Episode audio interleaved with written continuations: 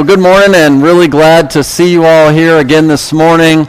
Um, we have another great opportunity just to jump into God's Word. We are in John chapter 11, so if you have your Bibles, I invite you to open it there. John chapter 11. And today, we are going to look at the seventh of seven miracles that the Lord Jesus Christ performs as recorded in John's Gospel. Now, if you've been with us all through last year, little by little, we walked through the first 10 chapters of the Gospel of John. And I had told you back then that there are seven miracles that Jesus performs, and they're very significant because the purpose of the Gospel of John, as is stated in the second to last chapter, is, is that the people, the reader of the Gospel, would be able to believe that Jesus is the Christ, and believing have life through his name. So, really, John's gospel is written to present Jesus Christ as the Son of God, and that we would believe that. It's really this theme of believing in him. And so, these seven different miracles that Jesus performs, as, as the Holy Spirit inspired John to write them down, specifically chose these seven to record in this gospel because they all have something to do with our salvation experience. And just a very brief review. The very first one came in John chapter 2 where Jesus turns the water to wine. And we learned about how salvation represents a transformed life. Water is not wine. Wine is not water. It's an entirely different substance. It doesn't change naturally. It's a supernatural change from one substance to another, just like your life in Christ when you receive Him is a supernatural change from your previous existence to your life in Christ. The second thing we saw in John chapter 4 where there was a nobleman who had a son that was sick and he was healed by faith, and we see that salvation comes as a result of that kind of faith, believing Jesus at his word, even when you don't understand the circumstances. The third one was in John chapter 5. There's a story of a lame man uh, laying beside the pool at Bethesda, and we found that, that salvation is by grace, as, as then ultimately Jesus Christ gives to him the gift of being able to be healed, and he didn't have to wait for the angel stirring the water and some other man placing him down in the water. That was what that miracle was all about. In John chapter 6, the center one, the, the number four of the seven, the pivotal miracle, the one that's right in the middle, is Jesus feeding the 5,000. And, and in that miracle, we really learned about our responsibility in salvation. The idea of taking the bread from Jesus and giving it to the multitudes. We call that discipleship. And that's a really important thing. And, and continuing on in John chapter 6, there's the story of the storms in the sea, and Jesus Christ is able to, to rule over the elements of nature, and he calms the sea. And we realize at that time that when we receive Christ into our lives, he brings peace into our lives, just like he's able to bring peace to the elements of nature. The last one that we saw before this one is in John chapter 9, where Jesus heals a man who was born blind. And we saw back then how salvation gives us vision, it gives us spiritual insight, it gives us the, the ability to see things that we otherwise could not have seen in the natural life that we were given originally. And this seventh one is in John chapter 11. It is a man who is a close personal friend of the Lord Jesus Christ. His name is Lazarus, and he dies. And Jesus is going to raise him from the dead. And the lesson that we learn concerning our salvation is that salvation in Jesus Christ gives us new life. It gives us new life.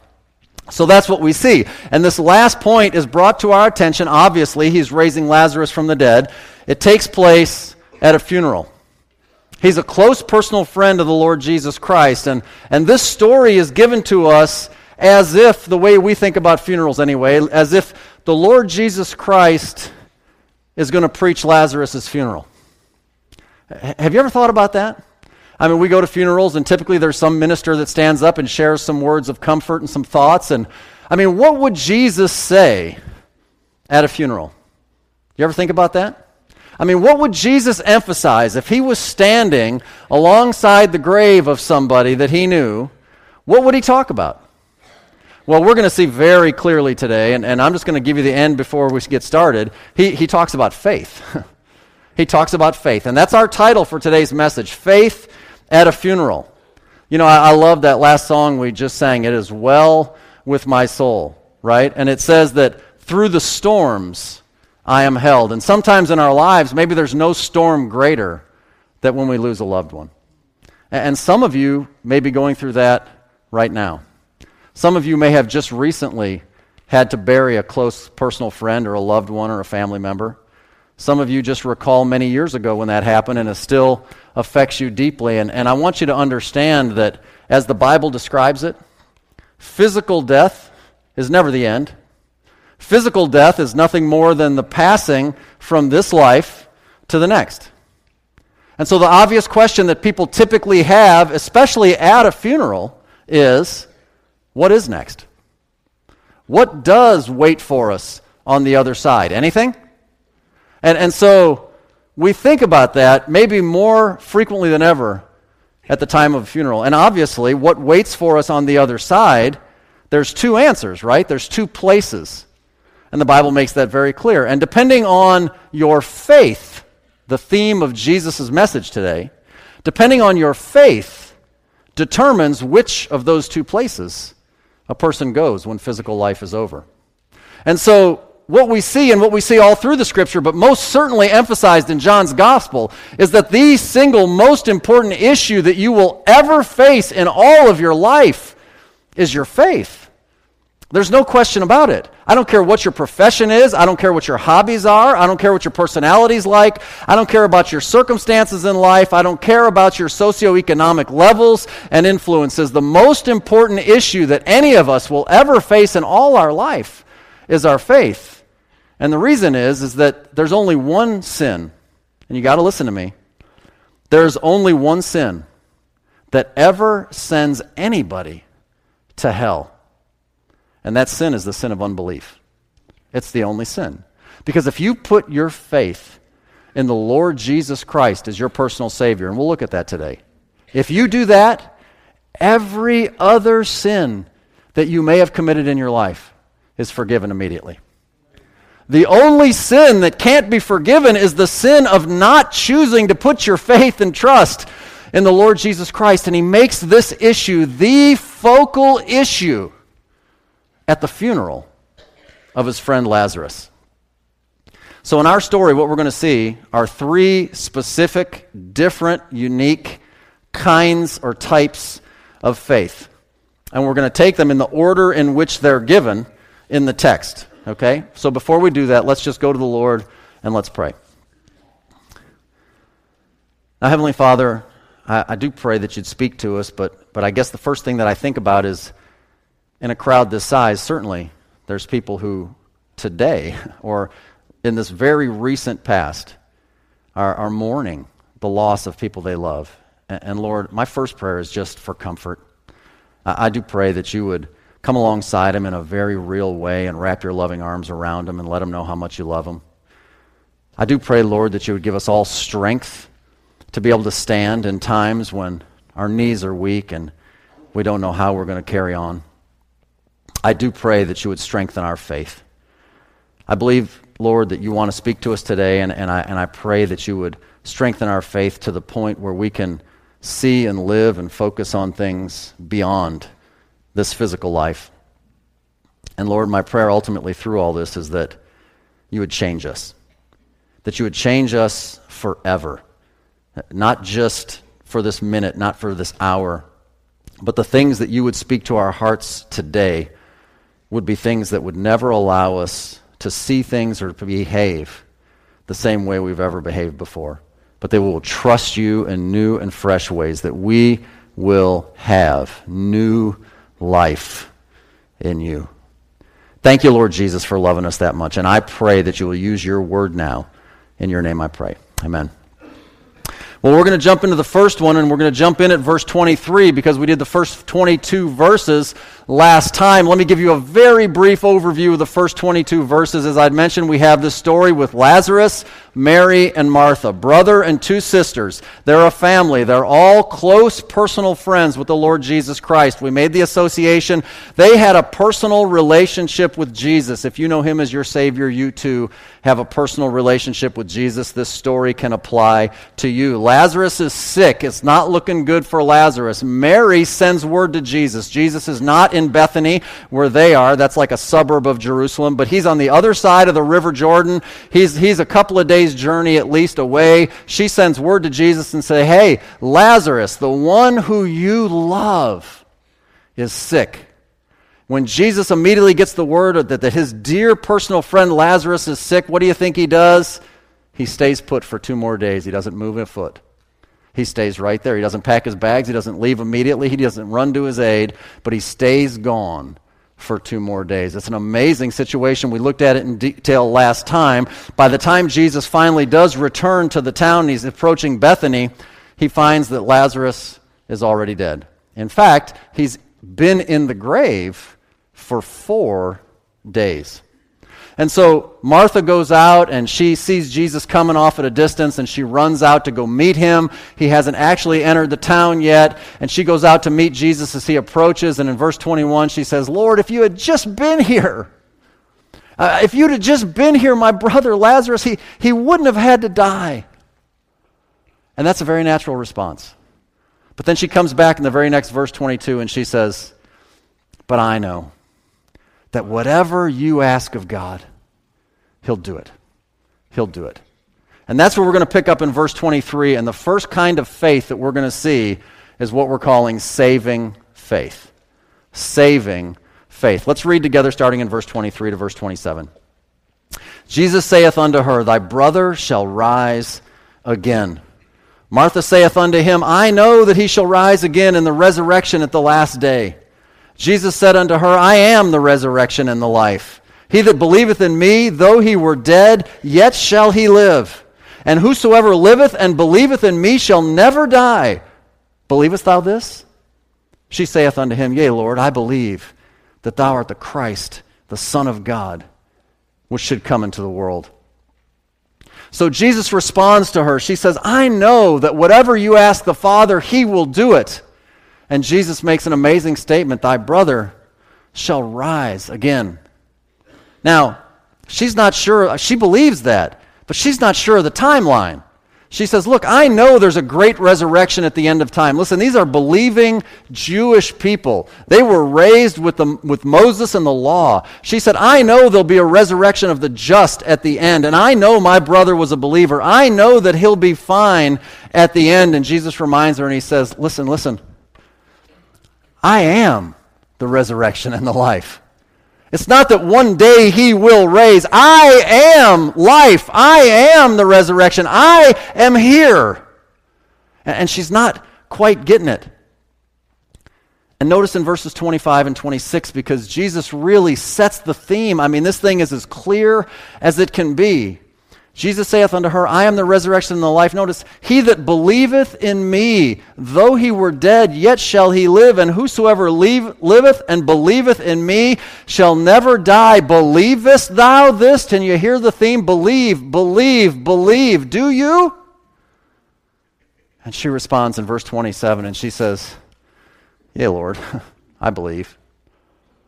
You see, the issue in talking about belief, you got to understand this, and we'll elaborate more a little later. It's not faith alone. It's not just, I have faith. But as it's very clearly stated by the Lord Jesus here in verse 25 and verse 26, it's faith in the Lord Jesus Christ. It's important that your faith is in the right thing. There's a lot of people in this world that have faith. People believe all kinds of things faith alone does not save us. It is not necessarily saving faith unless that faith is placed in the right thing. It is the object of our faith that actually causes something to change.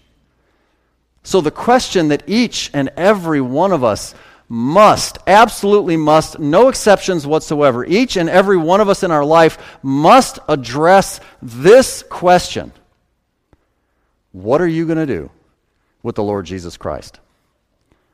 And we have the advantage, friends. We're born in this country where it's okay to believe in Jesus. It's very natural, it's very normal. There's a ton of us that do it. There's a lot of people who are born in countries all around the world that it's a very foreign concept for them to believe in Jesus Christ as God Almighty, who came to earth in the flesh, who died on the cross to pay for our sins, was buried, rose again the third day, ascended to the Father, ever to rule and reign from on high. Many cultures and many peoples are raised in countries and cultures and religious backgrounds that that is just strange, that is just foreign. I'm here to tell you on the authority of the Word of God, it matters not where you were born, it matters not where you come from, it matters not what your culture was, it matters not how you reason things out. At the end of the day, each and every human being being on planet Earth that has ever breathed free air has to come to terms with the one and only most important question in all of the universe, and that is what will you do with the Lord Jesus Christ? It is not, well, we call him Buddha, you call him Jesus, it's all the same. We call him Allah, you call him Jehovah, it's all the same. It is not the same. It is not the same. And the eyes of the Lord search to and fro to find anybody with a heart who's perfect toward him. And Jesus is the light of the whole world. He enlightens every man that ever comes into the whole world. And God is putting forth his revelation in nature. He's putting forth his revelation in our conscience. He puts forth his revelation in his word, most specifically. And he absolutely is crying out for every man, woman, boy, and girl to surrender their heart and their life to the lordship of Jesus Christ alone. You can be rich and famous, you can be talented, you can be powerful, you can be none of that. If you don't deal with this, it's bad for you. It's bad for you. This is what Jesus emphasizes. He shows up. His friend Lazarus has been dead four days. In fact, when he got the word, he intentionally stayed away a couple of days because he's got a plan that the others hadn't figured out yet. But he knows. He knows. What are you going to do with the Lord Jesus? And she she passed the test. Good for Martha. She understood. Yea, Lord, I believe.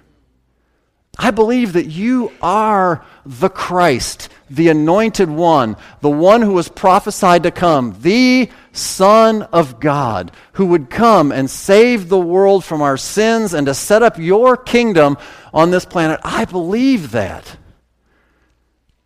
She confesses it, and that's all that matters. Whatever else happens in Martha's life doesn't matter compared to this decision. And friends, whatever else happens in your life, whether good or bad, doesn't matter in comparison to this decision. This is the one decision of all time. And never, ever is it more apparent, never is it more evident than at a funeral. Than at a funeral. So when people pass and we have funerals, and people like myself stand up and we share the gospel at funerals, sometimes there would be those who would feel that's a bit insensitive. I want you to understand that's exactly what God wants people to hear. Because never are your minds more tuned into eternity, which is way more important than the here and now. Give me some other references on how important this is. I'm going to run through a few of them with you. In Acts chapter 16, we have the story of the Apostle Paul, and he'd been in jail in a city called Philippi.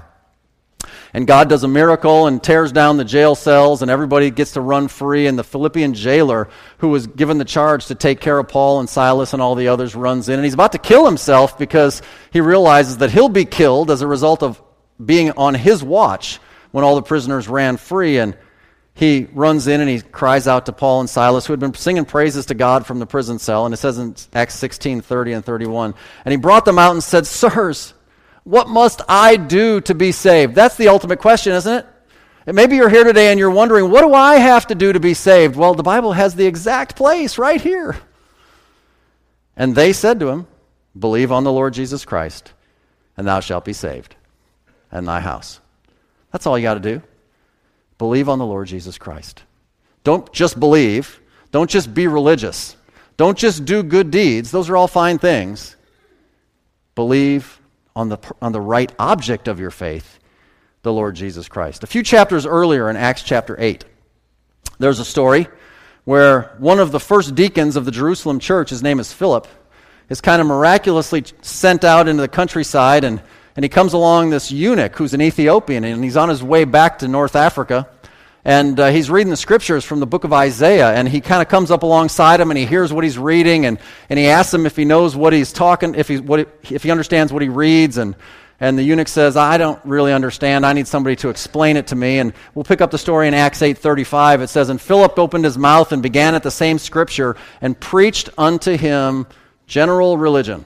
Of course not. He preached unto him Jesus Christ. And as they went on their way, they came unto a certain water, and the eunuch said, See, here is water. What doth hinder me to be baptized? And Philip said, If thou believest with all thine heart, thou mayest. And he answered and said, I believe that Jesus Christ is the Son of God.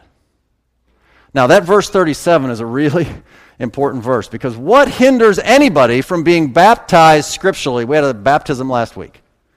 And the only criteria for biblical baptism is found in verse number 37. By the way, one of the reasons why we use the old King James Bible is because it records that verse.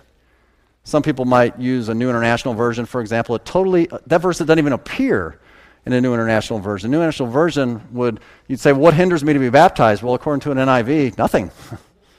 nothing hinders you. No, you must believe on the Lord Jesus Christ. And then, as a result of your saving faith, sure, we'll baptize you. The water of baptism doesn't save you. It's just what you do after you've already been saved, and that's an important thing. Romans chapter 5 and verse number 1 Therefore, having been justified, how? By faith, we have peace with God through our Lord Jesus Christ. Peace with God. You ever, you ever talk to somebody who's maybe in their last days of their physical life? Maybe they're in a hospital bed and and, and, and the question that you want to get around to talking about is do you have, have you made peace with God? In other words, are you okay? Are, are you saved? And the way you do that is that you're justified by faith. Faith is the issue, guys. Go a little further down in the book of Romans, chapter 10, verses 9 and 10. That if thou shalt confess with thy mouth the Lord Jesus, in other words, confess with your mouth that Jesus Christ is the Lord. He's your Lord. And shalt believe in thine heart that God hath raised him from the dead, thou shalt be saved. For with the heart man believeth unto righteousness, and with the mouth confession is made unto salvation. Listen. Ask yourself this question. Nobody's going to call on you. You don't got to stand up. You ain't got to go nowhere. Nobody's going to bug you. Just ask yourself honestly this question. Be, be man or woman enough to, to consider this question for yourself. God forbid if something happened to you today and your physical life ended before nightfall, are you 100% sure that you'd have a home with God in heaven?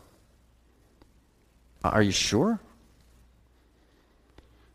How, how could you be sure? You see, you could ask it this way Do you want life after death? If I said, raise your hand, who wants life after death? I'd be shocked if somebody didn't raise their hand unless you want to just be a joker, you know. Everybody wants that. Who doesn't want that? Everybody wants that. People just don't necessarily want to submit their hearts and their lives to the Lord Jesus Christ, but that is what he said he offers. Do, I could ask it this way same question. Do you have saving faith like Martha? Jesus said, I am the resurrection Though he were dead, yet shall he live. Although physical death for these bodies that we live in for a period of time is inevitable, there's no getting around it. It's not the end. There's more out there. There's more out there. In order to get in on that, by the way, the Bible says you must be in Christ. In Christ don't get confused, please. Please don't confuse what I'm trying to tell you because here's the next point, and, and, the second kind of faith I want to describe to you that comes out of this text. We're calling it dead faith. We saw saving faith. Now we're going to see dead faith. Let's start in verse 28. So Martha's done. She passed the test. Verse 27, awesome. The, the story's going to shift. And when she had so said, she went her way and called Mary, her sister, secretly, saying, The master is come and calleth for thee. As soon as she heard that, she arose quickly and came unto him. Now Jesus was not yet come into the town, but was in that place where Martha met him. The Jews then, which were with her in the house and comforted her, when they saw Mary, that she rose up hastily and went out, followed her, saying, She goeth to the grave to weep there. Then when Mary was come where Jesus was and saw him, she fell down at his feet, saying unto him, Lord, if thou hadst been here, my brother had not died. Just like Martha. When Jesus therefore saw her weeping, and the Jews also weeping which came with her, he groaned in the spirit and was troubled, and said, Where have you laid him? And they said unto him, Lord, come and see. Jesus wept. Then said the Jews, Behold, how he loved him. And some of them said, Could not this man, which opened the eyes of the blind, the last miracle, have caused that even this man should not have died? Jesus, therefore, again groaning in himself, cometh to the grave. It was a cave, and a stone lay upon it. Let's stop there. So, Mary and the Jews are mourning the loss of Lazarus. It's, it's a natural response. It's the exact same initial response that Mary gives, the exact same wording as recorded that Martha gave back in verse number 21. And if you go down to verse 37, the Jews, in their own way, basically said the very same thing. If you'd just been here, couldn't, couldn't you have stopped this? And so it is a natural response. It doesn't necessarily mean it's the right response, though. It doesn't necessarily mean it's the right response. You see, many people believe in God, but that's not enough. Believing in God is not saving faith. You need to understand that. In the book of James, chapter number 2 and verse number 19, it says this Thou believest that there is one God, thou doest well. The devils also believe and tremble. Thou believest that there is one God. In, theolo- in theological circles, we call that monotheism. We believe there's one God. There's not many gods like the Greeks would have had many, many gods or the Romans would have had many, many gods. No, we don't believe that. We believe there is one and only one God. That covers all of Judaism, that covers all of Islam, that covers Catholicism, that covers all these giant world religions. Monotheism. The devils believe that, by the way, and they fear and tremble before that. But that doesn't mean they're saved. Uh, let me let you in on something. Devils ain't going to heaven. Monotheism, in of itself, being religious and believing that there is one God, that's not enough. Believing in God isn't enough. There is such a thing as dead faith. James chapter 2, just a couple of verses prior, verse 17 says this Even so, faith, if it hath not works, is dead, being alone. So we would call this intellectual acknowledgement that there is a God. In other words, it, you, you give heed to the idea yes, I'm not an atheist. I believe there is some supernatural power out there. What he's called, what he's like, how he works, I don't know. In theological circles, we might call that person a deist. They believe in a deity. They have no idea what it is, and they certainly don't have a personal relationship with them. Okay? but that is an intellectual acknowledgement that there is a God. Can I tell you that's not enough? That's not enough. Uh, just not being an atheist is not enough to ensure that you would have a home in heaven after this physical life is over. There has got to be some connection to your daily life and your actions that demonstrate that you have a personal relationship with a risen Savior. It's your faith in Jesus Christ as your personal Savior. It's not enough to just believe that Jesus Christ died on the sins for the sins of the whole world. You have to make it your very own. You have to receive it personally as payment for your individual personal contribution to the sins that nailed him to the cross. And if that doesn't happen, then you're not saved.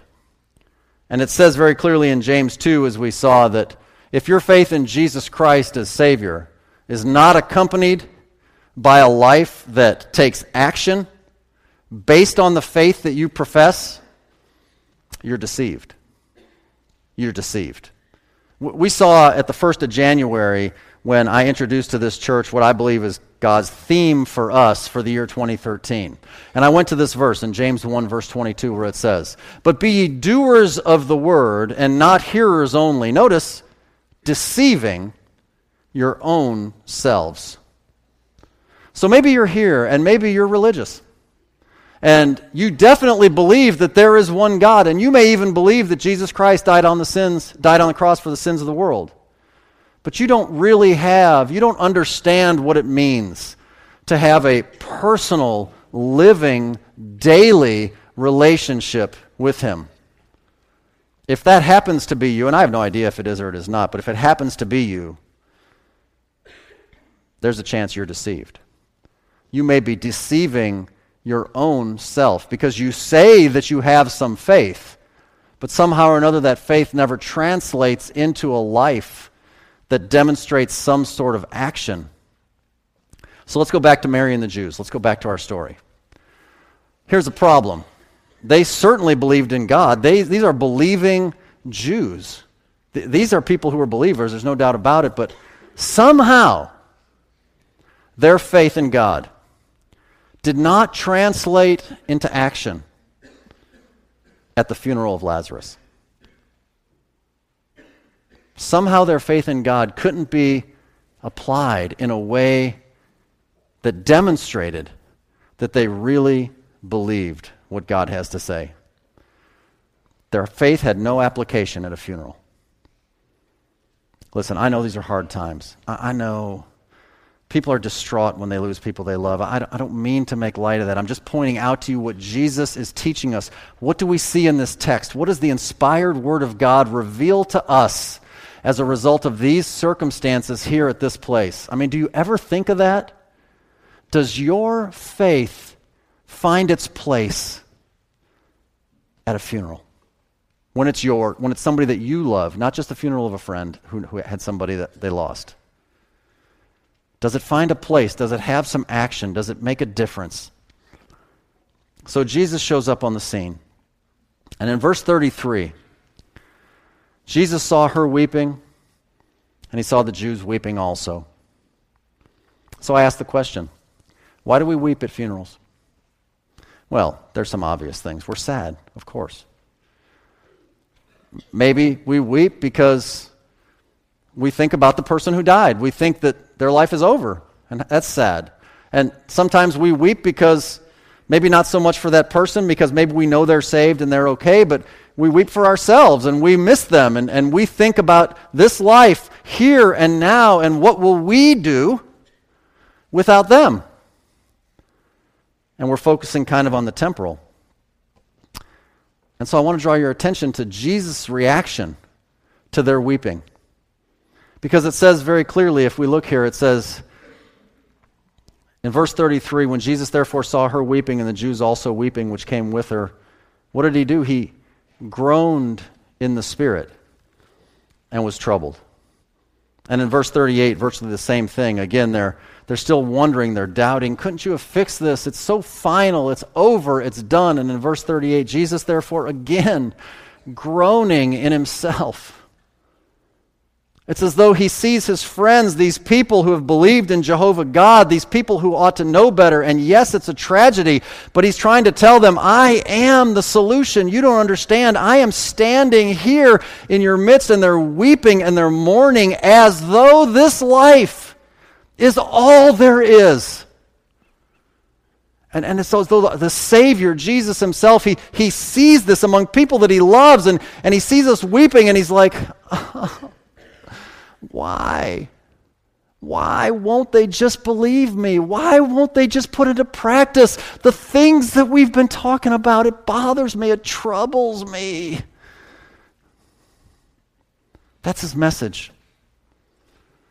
There's reasons why we weep. We're emotional creatures. It's not wrong. Don't get me, don't get me wrong. But it says in verse 35 that Jesus wept which, by the way, is the shortest verse in all the Bible. So, like, if you guys have to ever memorize Scripture, and somebody says, quote a verse, your best friend is John 11 35. Remember that. Jesus wept. Why did Jesus weep? Well, let me tell you what he didn't weep for. He did not, I promise you, friends, think about it. Jesus did not weep for the loss of Lazarus. Amen? Did he not know what he was about to do in a minute? I mean, 60 seconds from now, he's, he's back with us, guys. No problem. I got this. He's not weeping for the loss of Lazarus like it's the end of his life. He's not weeping because, oh my, what will we all do without him? Because he's coming back. Right? He's not weeping about any of those things. He's weeping because everybody else's lack of faith in Him. He's weeping for their unbelief. That's the message over and over when he talked to Martha. He that believes in me, that believes in me. Do you believe that? Yes, I believe that. Believe, believe, believe. Over and over again in this passage. It is the theme. It's what he's trying to teach us. There's no bigger issue going on here. It's all about our faith. That's what it's about. If you were with us last week, I made reference to a story, and you don't need to turn there, but it's in 2 Samuel chapter 12 verses 15 to 23, and King David had committed that sin with Bathsheba, and the prophecy that went on actually was that he would lose a child, and he did. And the child that was born um, was very sick. And while the child was very sick, David, he wept and he fasted and, and he prayed to God like crazy for the child. And when he got word that the child actually died, he got up, he washed himself, he put on some other clothes, he, he, he got something to eat, he went into the temple, and he worshiped God. And the Jews that were around him saying, Man, how's that possible? Now the kid's dead, and now you're getting up like, let's just move on. And he said, Yeah, don't you get it? Because when he was sick, I prayed like crazy that God would heal him and he'd stay with us. But you know what? Now it's over. It's over. And there's no coming back from that. And so I'm okay with the fact that the child is in God's hands. The child's okay. So I'm going to get up, I'm going to wash off, I'm going to get something to eat, I'm going to move on. Now, it doesn't, he's not careless, he's not thoughtless, he's not uncaring, no doubt. He had faith. He had faith. Do you know that there's only one other time in all of Scripture that records that Jesus Christ wept? There is one other time. And it's in Luke chapter 19. And this is where Jesus Christ is about to ride into Jerusalem on a donkey, and the palm branches are thrown down, and he is going to be uh, uh, considered, he's going to be declared as the king of the Jews. This is his triumphal entry into Jerusalem near the end of his earthly ministry. And you know what? The Jews just didn't even recognize who he was. All of these items were prophesied through the Old Testament, and Jesus had proved them for three years of ministry, and he enters into Jerusalem in a way that should have been understood, and they just didn't get it. And in Luke 19, it records how Jesus wept over Jerusalem. Why? Because they didn't believe in him. Because they didn't believe in him. It's the exact same theme. It's the only time you ever see Jesus weeping. Because that's all the only thing that matters. Let me remind you about Mark chapter 8, verses 36 and 37. For what shall it profit a man if he gain the whole world and lose his own soul? Or what shall a man give in exchange for his soul? Listen, if you don't put your personal faith and trust in the Lord Jesus Christ as your personal Savior and enter into a personal living relationship with Him, then all of this world's riches and gain that you might acquire as a result of your very hard work and dedication that you would have earned every day of your life mean nothing. And by the way, if you do believe in Jesus Christ as your personal Lord and Savior and you secure your eternity in heaven with Him, then nothing else in this world, whether it be great wealth or great poverty, nothing else matters either. Do you get that? Nothing compares to this subject. This is the issue. I am the resurrection and the life. And so there's one last kind of faith, and that's living faith. We've seen saving faith and dead faith. Now, now we're introduced to living faith. It's going to start in verse number 39. Let's read from there. Jesus saith, Take ye away the stone. Martha, the sister of him that was dead, saith unto him, Lord, by this time he stinketh, for he hath been dead four days. Jesus said unto her, Said I not unto thee that if thou wouldest believe, thou shouldst see the glory of God? Then they took away the stone from the place where the dead was laid. Jesus lifted up his eyes and said, Father, I thank thee that thou hast heard me. And I knew that thou hearest me always, but because of the people which stand by, I said it, that they may believe that thou hast sent me. Do you hear the theme? Believe, believe, believe. And when he thus had spoken, he cried with a loud voice, Lazarus, come forth! And he that was dead came forth, bound hand and foot with grave clothes, and his face was bound about with a napkin. Jesus saith unto them, Loose him and let him go. So there is a dead faith. It's just an intellectual acknowledgement that there probably is some God out there, but I don't really have any connection to it. Too many people in this world have that kind of a faith. They're religious. But you know what? Hell is going to be full of people who are believers. They just didn't believe the right thing. And there is a saving faith, the one that ensures that you gain eternal life. It is your personal confession of sin and acceptance of Jesus as your Lord and Savior. Do you have that today? That's important. But let me tell you, a lot of people who have that stop there. Thank you, Jesus, for the fire insurance card.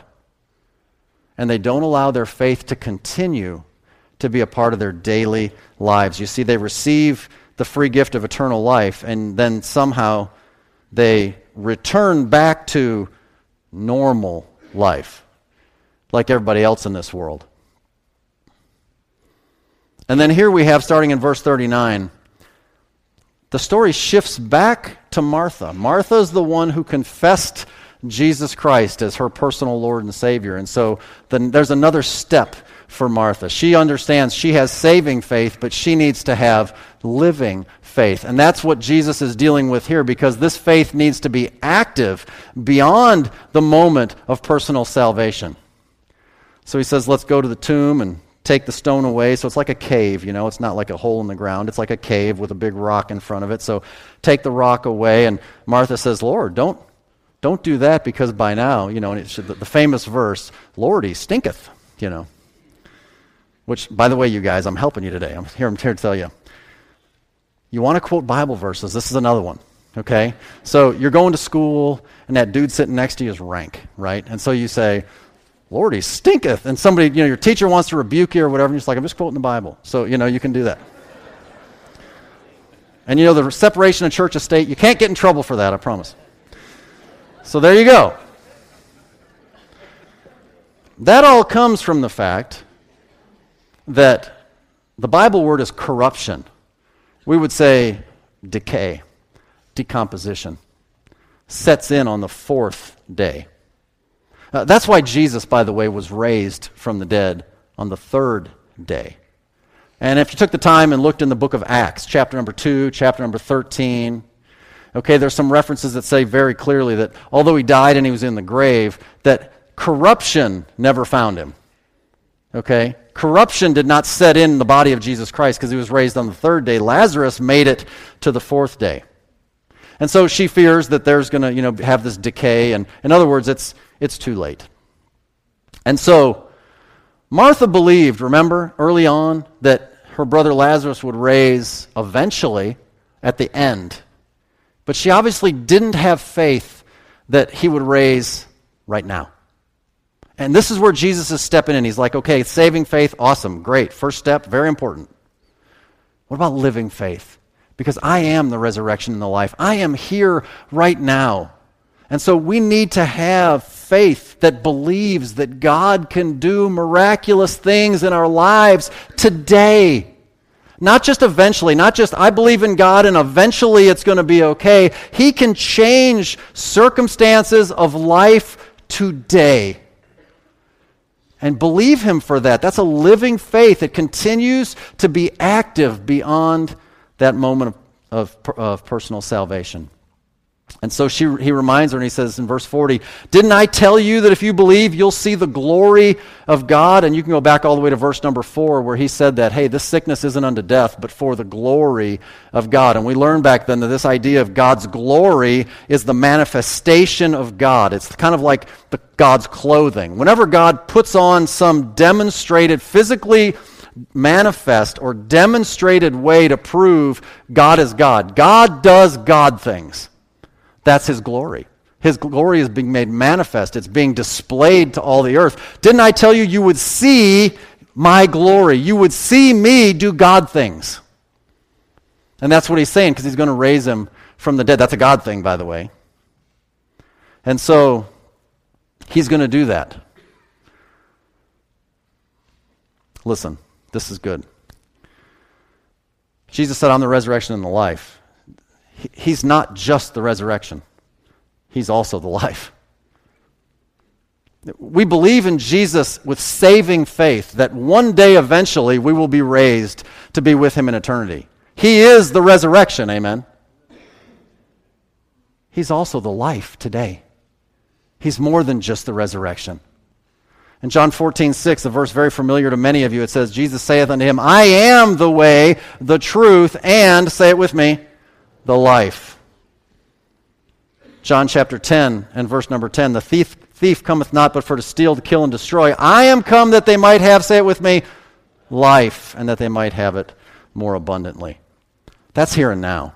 That's a life of faith. That's a life that God uses to change your circumstances. Last week we spent some time and talked about Thomas around verse 16, where he thought that when Jesus said, Let's go back to Lazarus and Bethany near Jerusalem, that he thought that meant this is our death wish. We're signing off on our own death certificate. Let's, let's just go and die with the Savior. I guess that's what he wants us to do. And he was sincere about it. Listen, that, that, that shows courage of his conviction. But last week when we saw that, we saw how, hey, what if we don't just necessarily surrender to the fact that, hey, if I got to die for Jesus, I will? And that's nothing to scoff at, by the way. But what if we don't just surrender to that? What if we say, let's believe him to do miracles and let's forge ahead fearlessly to see him change this world by his power? And if by chance it happens that it don't work out, and our physical life comes to an end, well, then, okay, I'm ready to die because really, for me to live is Christ and to die is gain, Paul said. And so he said, let's do that. And, and really, that's kind of what we see here because a living faith produces new life. to have that kind of faith, as in the case of Lazarus, it produces new life. And that's the kind of faith that Jesus wants us to have. So in Romans chapter 1, verses 16 and 17, it says, For I am not ashamed of the gospel of Christ, for it's the power of God unto salvation, to everyone that believeth, to the Jew first, and also to the Greek. Notice, for therein, the gospel, is the righteousness of God revealed, here's the phrase, from faith to faith. As it is written, the just shall live by faith. The just the just does not just mean the saved. The people who will walk righteously, the people who will walk with God, the people who are the just, the spirit filled Christians who will walk with Him will walk, if you're walking with Him, you are walking by faith. That's what He's trying to say.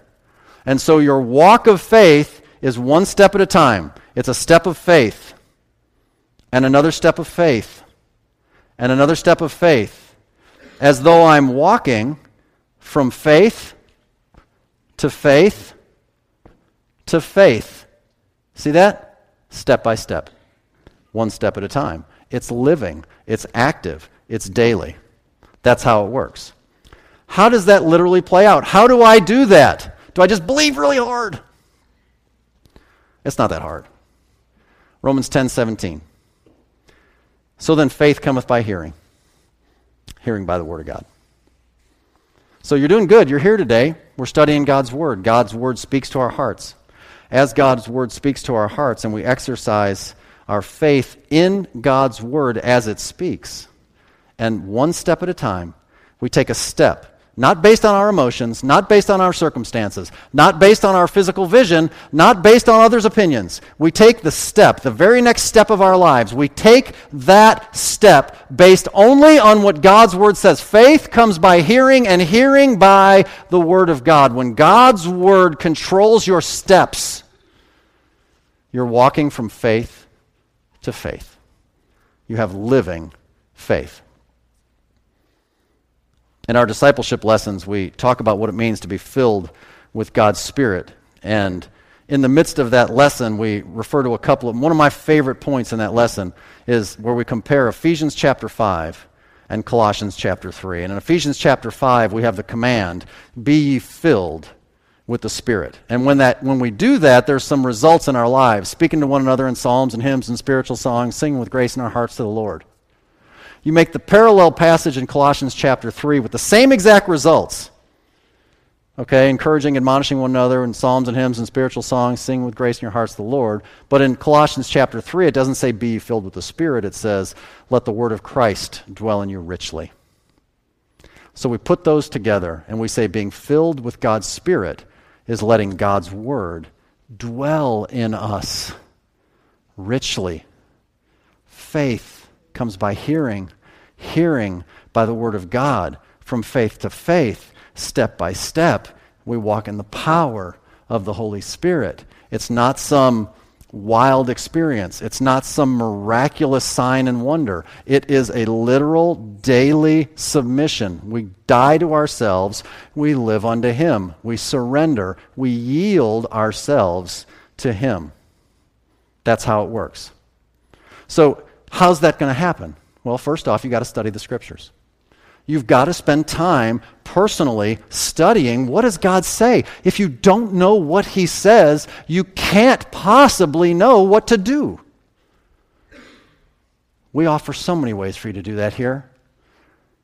Discipleship is a word we use a lot, but really it's just an opportunity for you to study and to learn. If you haven't taken advantage of that, please do. You can sign up in your little connection card there. We'll help you. There's a desk out in the lobby, they'll help you. Do that. I mean, learn what God says. Because the Bible says that the Scripture itself is the mind of Christ. That's what the Bible says. We have the mind of Christ. And the context is, in 1 Corinthians, where it says that, chapter 2, the Bible. It's the Scripture. But you see, it's not enough just to say, yeah, bless God, I got me the mind of Christ. Sits on the dashboard of my car six days a week. No, we have to let His mind work in and through our mind. Let this mind be in you, which is also in Christ Jesus. Let the Word of God dwell in you richly. See, that's how that thing works out. So, how do we make that connection? How does what God says work through my faith to be lived out in my life daily? Well, I think it's very clear, as we see in our story. Your faith comes alive, and you got to get this. Guys, you got to get this. This has burdened me for years. Your faith comes alive through prayer. And that's what Jesus does next. Before we look at that, notice this 1 John chapter 5, 14 and 15.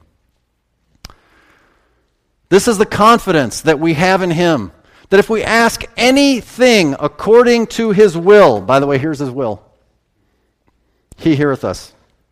And if we know that He hears us, whatsoever we ask, we know that we have the petitions that we desired of Him. Is there any wiggle room in there? This is the confidence. This is the absolute assurance. I am confident. I, this is for sure. If I ask anything that is in accordance with His will, you got to know the scriptures. We know that He hears us. And if we know that He hears us, we know He's going to do it. That's what it says. We're, um, we're afraid. Listen, y'all, we're afraid to believe that. We're afraid to believe that if we beg God to do what God said He would do, that maybe He won't do it and we'll be like, oh, I look like a chump. God's looking for somebody with enough faith and to put it into action by praying and begging Him to do it. Mark 11, 24. Therefore I say unto you, what things soever ye desire when ye pray, believe that ye receive them, and ye shall have them. Lord, I don't really think you're going to do this, but you know I'm supposed to pray, so please do all that stuff on that prayer list. Amen. Believe. Believing prayer. So Jesus, Jesus launches out in prayer, verse 41, 42, and he says, Look, Lord, Father, I, I know you hear me. I know you know this. And actually, I'm praying for their sakes. Okay? They need to hear me say this so that when you do it, they know that it's the connection. Okay? And he's laying out the example for us. He's showing us what we are to do. And immediately after Jesus prays, we see supernatural results. A man who was four days in the grave hops out. He's still all bound with the grave clothes. How did he, did he, did he levitate out? I don't know. He couldn't walk. I mean, you know. Did he? Did, did they pull? Did he spin out like a top? I don't know. But he was alive. I know that. He was alive. Martha said back in verse 22, I know whatever you ask the Father, He'll do it. I don't know for sure, but I gotta, I gotta wonder, I gotta bet, man, that maybe Martha's sitting there like, oh my goodness. he really did it. Kind of makes you wonder about what she said back in verse 22 kind of makes me wonder about stuff we say. We say we know some stuff, y'all. We know some stuff. And we say the right things a lot, and that's good. Good. Say better than saying the wrong things. Do you really believe it? Because the most important issue in your life is faith. Yes, saving faith. Without that, nothing even gets on square one. But my goodness, it doesn't stop there. It has to be a living, daily faith. And never is it more obvious than in a funeral, or let me just say, during any time of great difficulty, during any time of great struggle and tragedy. Have faith. I mean, what do you really want for your life? This is our last question. What do you really want? For your life. You say, I believe in God. That is enough. Leave me alone. Okay. It's your funeral. You say, Look, I believe that Jesus Christ is my personal Savior. I have prayed to receive Him as my Lord and my Savior on such and such a time in my life. I can remember when that happened. And you know what? That's enough for me. I'm just glad I'm in, man. Can I tell you that if that's you, there is no more miserable position to be in because you know that there's more out there, but you're not going for it. The lost guy doesn't know, but you know.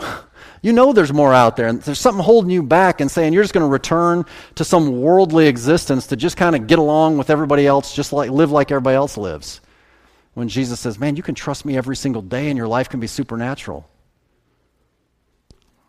But I believe most people truly would say, You know what? I'm saved. Most people in this room would say, I'm saved. And you know what? I'm tired of living a normal life. I'm tired of just getting along and struggling and arguing and murmuring and complaining with everybody else that I know, whether they're saved or they're lost and not having my life stand out and making any difference any more than anybody else's is. I want to start to exercise my faith. I want to start believing God, and I want to start moving mountains. I want to start believing that God can make a difference in this world through me. And if that's you, I want to invite you to do that today. I want to invite you to just get on your knees and do that. What are you going to do? How are you going to make that happen? I gave you some practical steps. I hope you take these home and look about them and pr- look, look them over and pray about them, think about it. The first thing you got to do is study God's Word. You have got to get involved in a systematic way to learn and study God's Word. We offer many opportunities for you for that. Typically every Sunday morning at 9 o'clock. We have a midweek group that there's something for everybody. Find your group and get involved. And we have personal one-on-one Bible study. We call it discipleship. There's all kind of ways for you to learn and understand what God's Word says. If you don't understand what God's Word says, I promise you it's nobody's fault but your own. Opportunities exist. God died. Jesus Christ went in the grave and rose again to give you the opportunity to know it. He wants you to know it. His Holy Spirit will teach you. You can have a copy, you can read it, you can understand it, and you can even have teachers, human beings that will sit down next to you and help you. You got to study God's Word. The next thing is you got to believe God step by step. Remember that faith to faith to faith? You got to believe Him.